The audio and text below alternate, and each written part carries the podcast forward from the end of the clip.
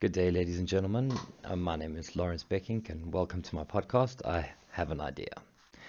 So today is the 16th of July, and I recently released a short podcast giving some background to some of the reasons for the looting and the violence that have transpired over the last week or so within the country. But for this episode, I wanted to discuss something that I think is actually far more integral and is what is basically the key driver to the events that are unfolding.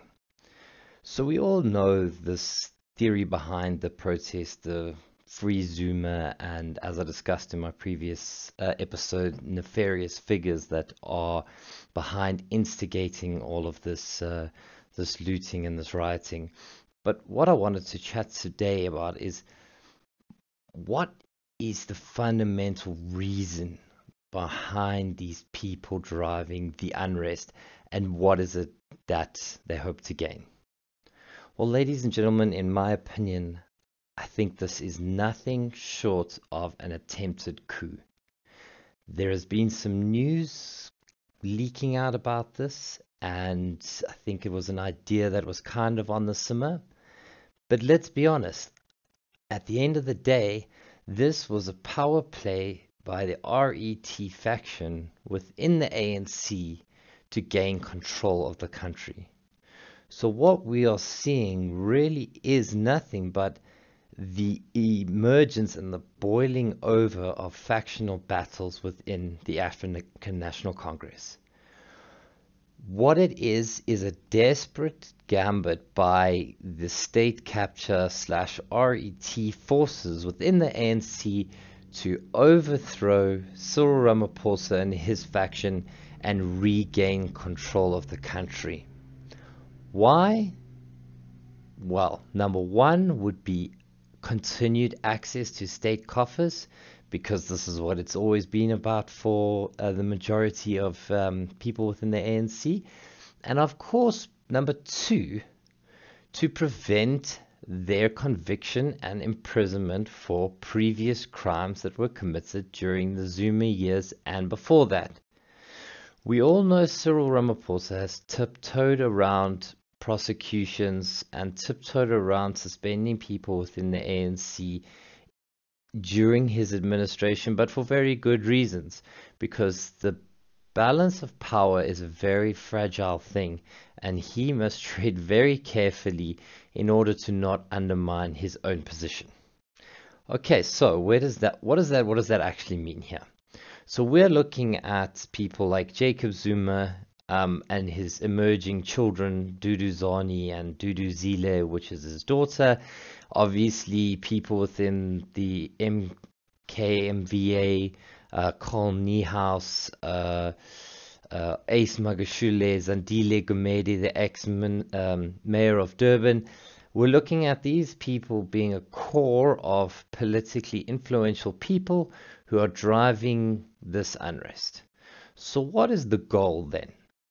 I think what they were hoping was that the protests would spiral out of control to a point where there could be some kind of perhaps a vote of no confidence, or I don't know very well, but if there was a state of emergency and Zuma could use his influence with the army, some grey and murky plan. Let's be honest, they're not coming out and telling us exactly what the plan was, but somewhere in there was a plan to undermine confidence in Cyril Ramaphosa and his ANC government, and to use that as a springboard to push Ramaphosa out and hopefully place back into power somebody who was pro-Zuma and pro the RET faction.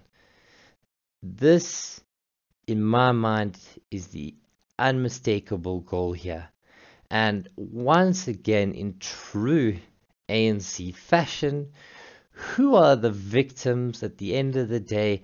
Well, the victims, ladies and gentlemen, are the uneducated and the poor, and those who have for years and years placed blind faith in the ANC, voting for them, keeping them in power, and condemning this country to a cycle of poverty, state capture, and looting by those that who were in control of the country.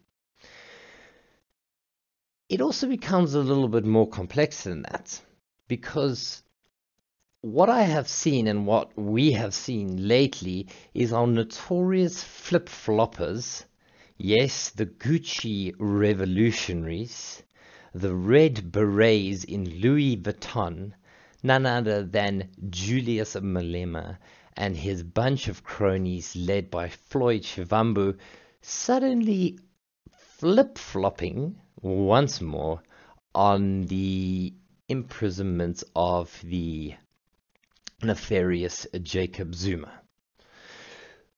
What this manifested in was a recently published opinion piece by Floyd Shivambu. Not by Malema himself. He has been a little bit more quiet, although I believe he has been quite active on Twitter, although I don't follow him there.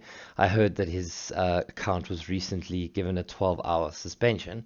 But back to the Shivambu piece, because obviously the first person that Julius will throw under the bus is anyone but himself. So I think him and Floyd got together and they decided, okay, you know, let's test our position. And what they did was quietly publish an opinion piece by Shivambu outlining how the EFF came to the conclusion and the position that Jacob Zuma should not, in fact, be jailed. Obviously, we all know in the past they vehemently supported the imprisonment of Jacob Zuma and were anti-Zuma to the absolute hilt. But now we see this flip-flopping, and they gently tested this with this opinion piece from Floyd Shivambu. If anybody would like to see something entertaining, please go to Floyd Shivambu's Facebook page, see his opinion piece, and then see the roasting that he received from his own constituency and the EFF voters. I mean, the level of just blind, you know, just no shame to be able to flip-flop to this point and just think the people that vote for you and follow you are so stupid that you can tell them whatever crock of nonsense, crock of shit that you want, and they will continue to blindly support you, is such a glaring mistake. And it is quite humorous to see the responses to his opinion post. Anyway, be that as it may, what concerns me, or perhaps not concerns, but what is of interest, is there is a clear realignment between Jacob Zuma and Julius Malema. It doesn't take much to see the potential benefit for these individuals. We all know that Julius Malema has a very murky past, Jacob Zuma clearly so. Jacob Zuma has been pushed aside from the ANC, and Julius Malema has found himself increasingly isolated from a political perspective. And let's be honest, there's no way he is not worried about one day swapping his red Louis Vuitton for government's orange. So what does this mean? I see it as natural reason for alignment between the two in order to cooperate to help to drive this coup in inverted commas. Because ultimately at the end of the day, I think Julius Malema has realized that the EFF as it exists now has no possibility of becoming a ruling party, no possibility of leading politics in this country, and he needs a way to secure his position. So now we basically then have what we have already kind of seen, and there have been a lot of articles written about the possibility of some kind of real split within the ANC. I think what is emerging is two extremes within the ANC, let's call it. Like, you have the middle centrists under Cyril Ramaphosa, and then you have this RET faction, which seems to be either attempting to usurp power, or, in my opinion, there's a very good likelihood that they then may be forced to split off from the ANC. If we look at the emerging patterns here, I think although there is a lot of chaos and a lot of anarchy, I am fairly comfortable and fairly confident to say, thank the Lord, that this attempted coup is actually failing. Yes, there is a lot of instability in areas like KZN, and I heard this morning that they're having to police an SANDF convoy in the basic supplies, the food and so on. But thankfully it remains reasonably isolated, and what was an attempted coup is thankfully just continuing to be pockets of instability, and it looks for the moment as if the country has actually been saved. So I'm not downplaying the seriousness of this. I'm not downplaying the crisis which many people find themselves in. But really, ladies and gentlemen, over the last week, we have literally beat back the hounds from hell from the doors of the country. This could have possibly been the darkest moment in the history of our country since 1994. If this plan from these individuals had succeeded, we could possibly have been faced with the absolute worst case scenario that this country could ever have possibly faced. The re-emergence of control of Jacob Zuma and him turning into the bedfellow of none other than Julius Malema. And I just want to talk about him for a little bit more. Julius Malema is nothing more than a political opportunist and a man that sees the voters and sees the country as nothing but a ticket to the good life. That man cares nothing for his constituency, nothing for his country, nothing for his fellow man. He would have this country burn in flames for one set of Louis Vuitton luggage, and of that I can assure you. And for him it is nothing but a political game to watch these events unfolding, as he knows at the end of the day his pay ticket is still guaranteed through the EFF, and let's be honest, he wants bigger and grander things, and ultimately that would be control of the country to ensure his continued access to state funds, and of course to keep himself out of prison. So this is the reason why we recently saw a photo of Jacob Zuma's daughter sitting in between Julius Malema and Jacob Zuma and helping them to join hands.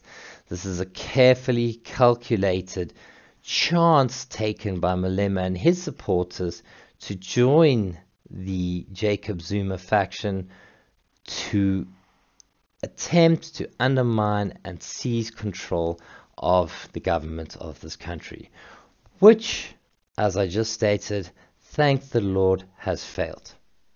So my point in this is, ladies and gentlemen, do not quiet your voices in opposition to what is going on.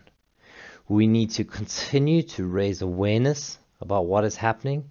We need to continue to stand together and oppose this looting, oppose this violence, and thereby opposing Jacob Zuma, Julius Malema, and those who would watch and have our country burn into ashes in order to ensure their continued control and their continued access to wealth. We must do whatever it takes to ensure that this does not succeed. Now, I have never been an ANC supporter. I never will be an ANC supporter. I do not support Cyril Ramaphosa in any shape or form. However, I do applaud the man for consistently opposing what he knows to be wrong. So that in the ANC often requires some serious dancing on eggshells, which he has done, and it is an organization in which you cannot just simply lay down the law. It is too corrupt, it is too dirty, and it is too broken. But at the end of the day, he has been a thin line in the sand that has kept our country back from absolute insanity. And that is what these dark and nefarious third forces wish for. They wish for absolute chaos. Let us not allow them to get what they want. Let us continue to pick up the pieces, to support our brothers and sisters across racial lines, across tribal lines, across any lines. This is about the future of our country and the future of our children.